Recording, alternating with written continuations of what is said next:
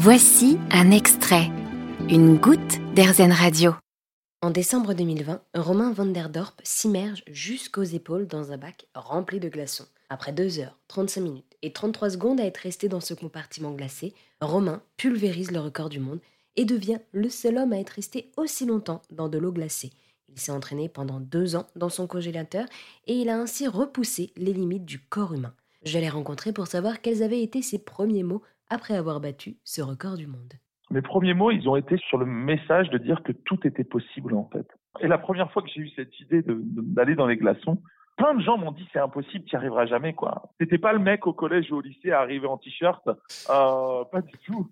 Et ce à quoi je, pense que la première chose que j'ai dit c'est ben voilà c'est fait quoi, on l'a fait quoi. Tout le monde nous a dit que c'était impossible, mais nous euh, par l'attitude, l'entraînement, la mesure scientifique, moi je suis juste un mec normal qui s'est entraîné et qui a eu la bonne attitude et qui y est arrivé. Mais je pense que tout le monde est capable de le faire. Et, si c'est valable pour le froid, alors c'est valable pour plein d'autres choses, à condition de se dire, OK, c'est peut-être possible. Parce que ce qui, ce qui est certain, c'est que si on n'imagine pas que ça soit possible, alors c'est sûr, ça n'arrivera jamais. La première étape consiste donc à imaginer, et c'est ça le message que j'ai dit. C'était une très très belle aventure. Les bénéfices de la performance ont été euh, reversés à l'association Wonder Augustine, c'est ça?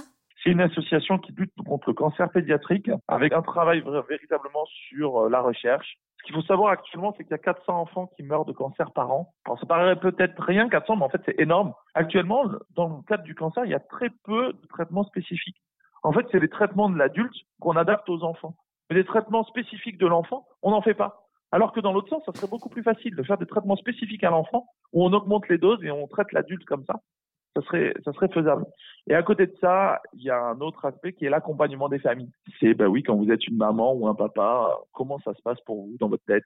Voilà ce que fait l'association Augustine. Merci beaucoup Romain. En 2020, vous avez donc remporté le record du monde de durée d'immersion dans la glace.